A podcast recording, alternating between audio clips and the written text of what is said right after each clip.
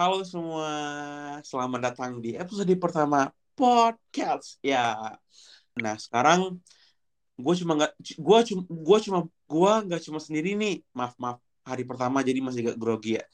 Gue nggak cuma sendiri, gue ditemani sama teman-teman gue yang juga dari Cikarang. Ada Lydia dan Roni. Halo semua. Oh, Nah, apa nggak afdol ya kan uh, apa semua orang ngomong since this is our very talk podcast gitu. Jadi by the way aku di sini sebagai well sebagai orang yang ngalir ngalirin cerita atau bisa MC lah somehow. Nama gue Anis, gue dari Aceh.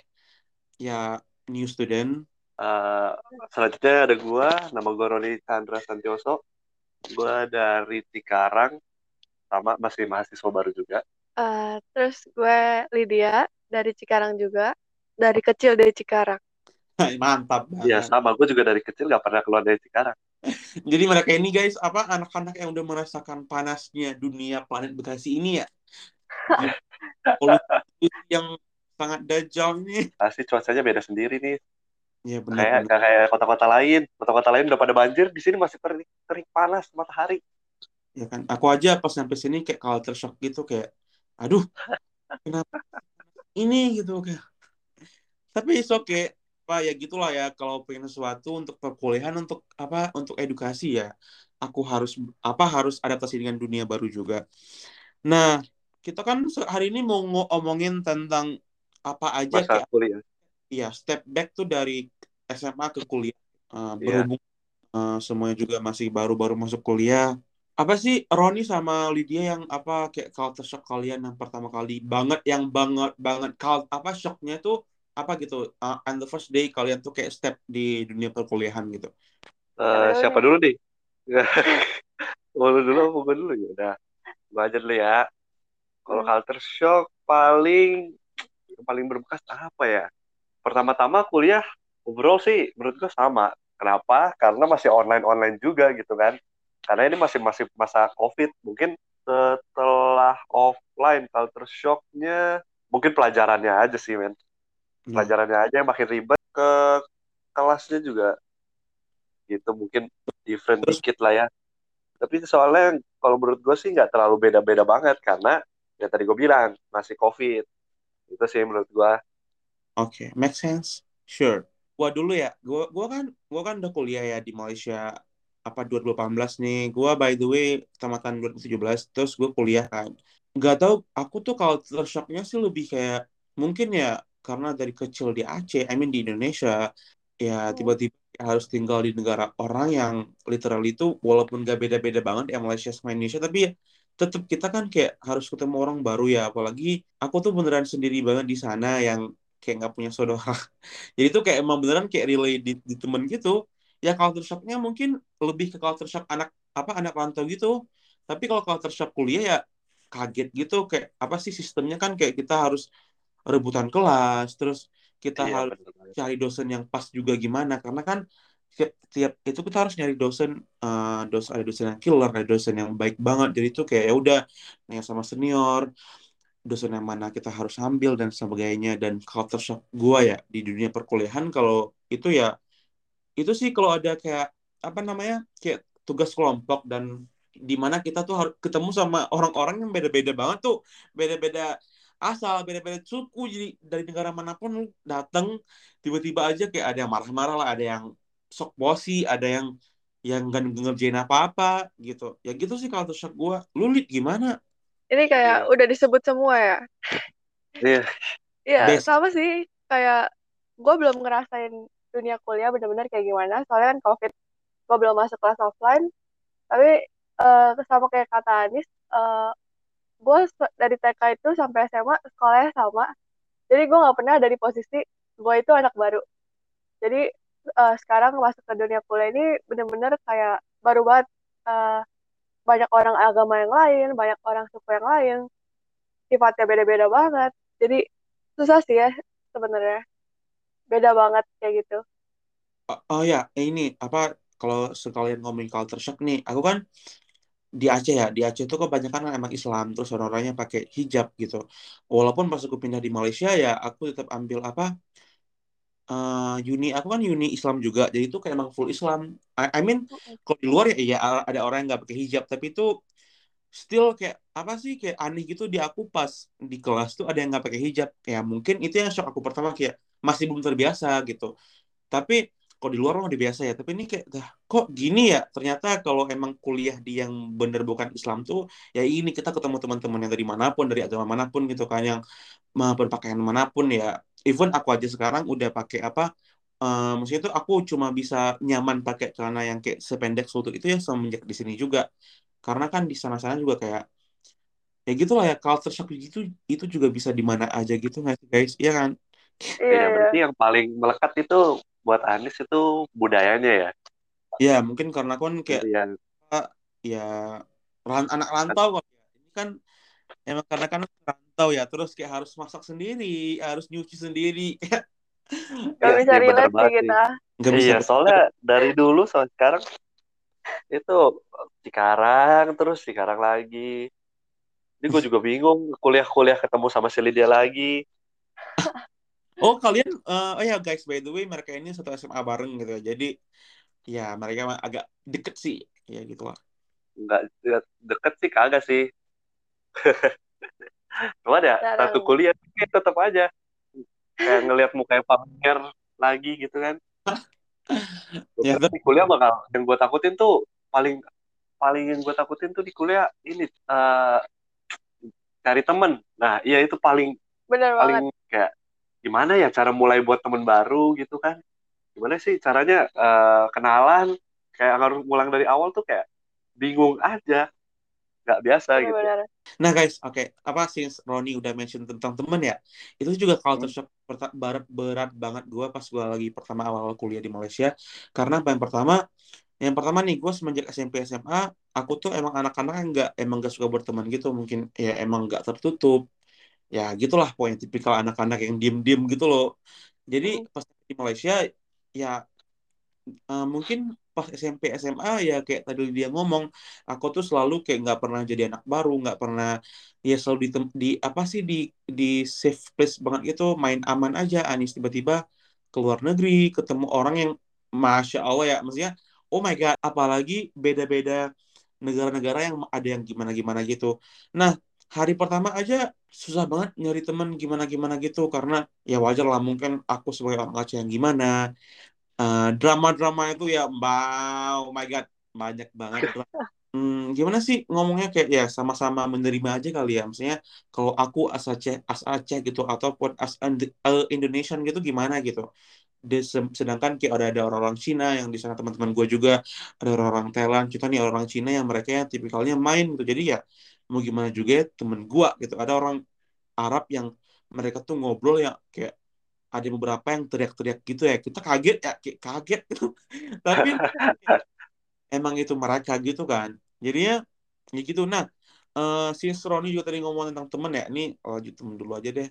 Culture shock temen juga. Gini deh kata gue ya sebagai orang yang udah kuliah udah tiga tahun gitu kali ya. Kayak temen di dunia perkuliahan ada nggak sih kayaknya semua pendengar juga bisa relate gitu yang udah udah kuliah. Uh, teman dunia kuliah gitu pasti bakal dikit banget dan bakal dikit dan bakal intimate banget semakin lama kita kuliah makin dikit gitu.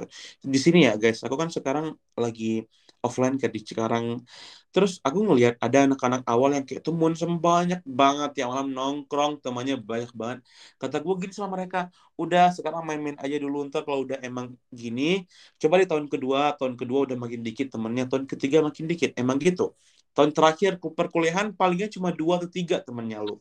Emang segitunya gitu karena uh, gimana ya dunia perkuliahan itu kayak agak jahat ya di mata gua ya Iya nggak sih? Benar-benar. Coba explain maksudnya jahat itu kayak gimana sih?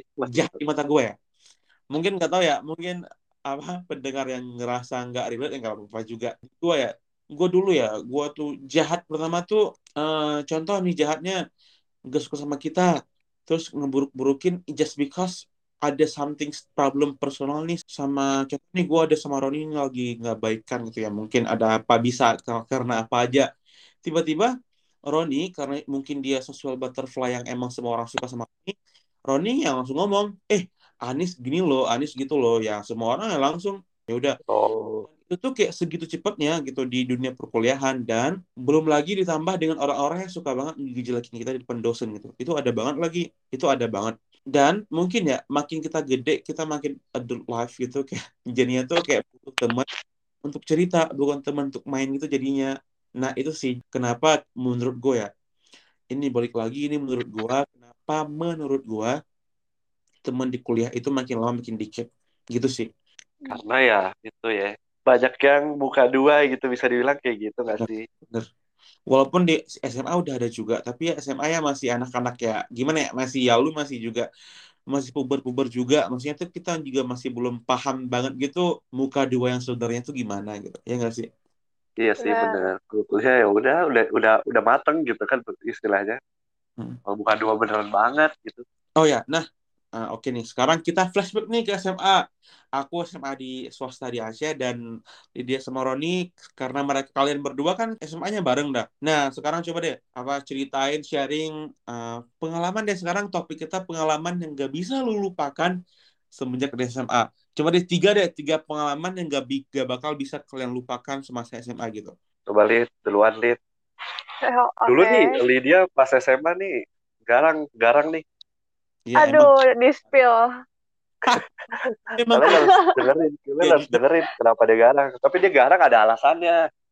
Nggak main Kenapa, garang tiba-tiba main garang-garang. Oke coba deh. Ah jangan dong jangan gue ceritain. Biar Iya. seru langsung dari orangnya aja Pengalaman yang gak bisa dilupain sih sebenarnya intinya temen di SMA sih ya. Soalnya karena kayak yang tadi gue bilang, gue kan gak pindah sekolah ya. Jadi teman-temannya udah deket, ada yang dari SMP atau bahkan ada yang dari TK gitu kan. Jadi eh, udah deket terus kayak stres bareng lah. Semua itu kayak nggak bisa dilupain sih menurut gue. Kalau garang ya, ya gimana ya? gue gampang marah sih orangnya. ini enggak sih tapi kalau orangnya salah sih ya patut gitu patut digarangin gitu kan wajar gue gak bisa nahan gitu orangnya. Iya. Tapi kelihatan banget tahu semenjak kita sekelas bareng ya, udah dua bulan ini kelihatan banget Lydia itu orang yang apa kayak cepet marah gitu. I don't know, tapi aku tuh orangnya kan observan gitu kan, observer. Jadi Ah. apa semua orang tuh ngeliatin gitu. Oh, oke.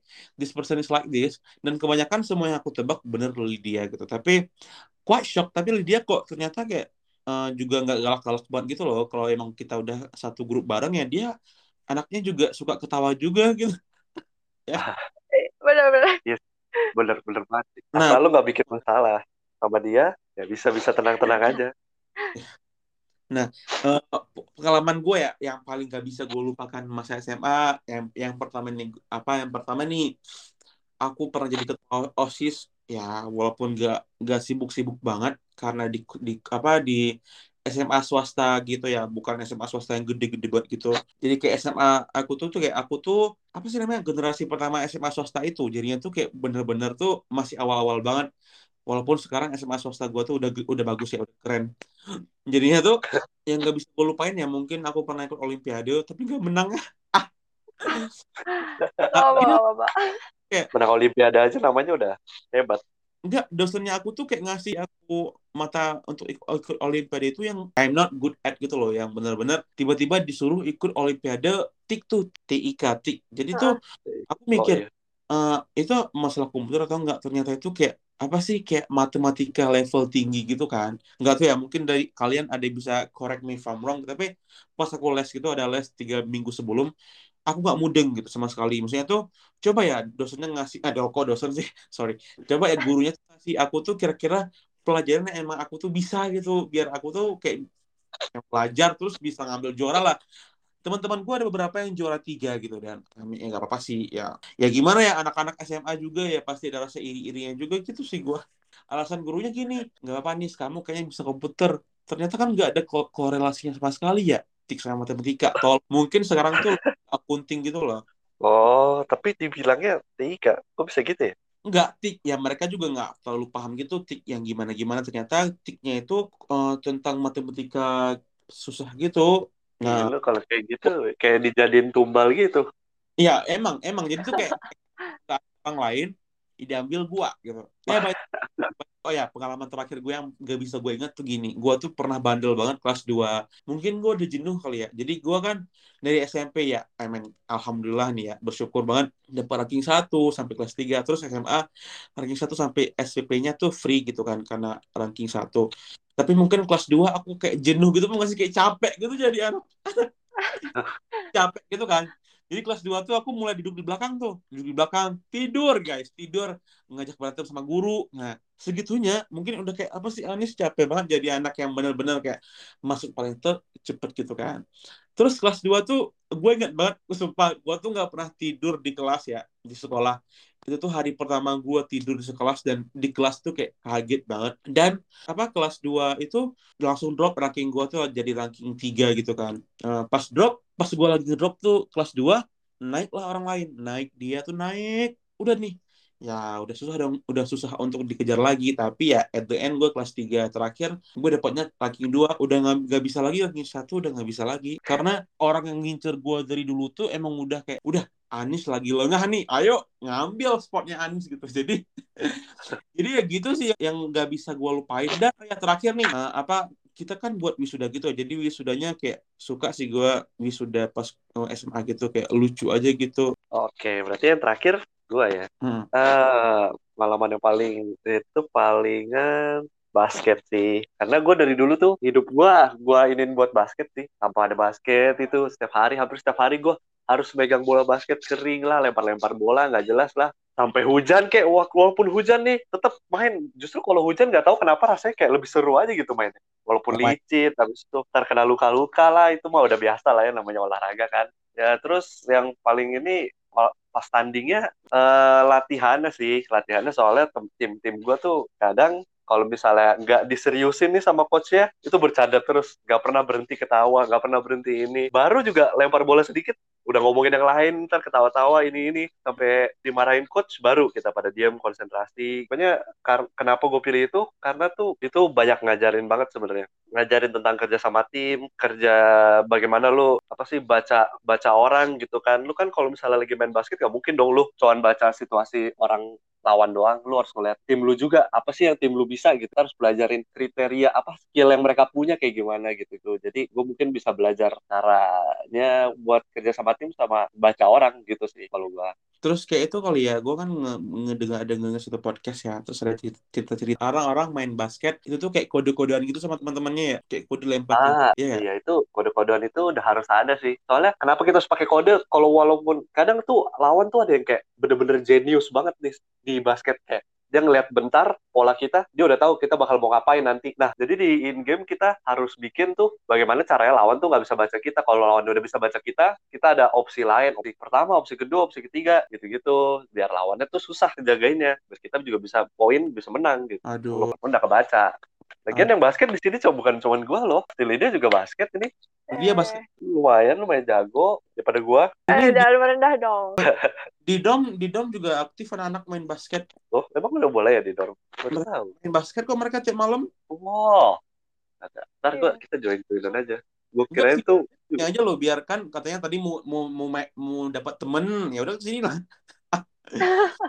Ini dapat anak-anak PU semua anak presiden university ya, gitu. Uh, itulah pasti uh, pengalaman-pengalaman yang bisa kita lupain. Oh ya guys, by the way, kalian ya, gue ya, gue kan tamatan SMA sebelum corona ya. Nah, gue sumpah ya, gue tuh agak ketawa ngeliat anak-anak yang tamat SMA online tiba-tiba udah tamat SMA aja gitu.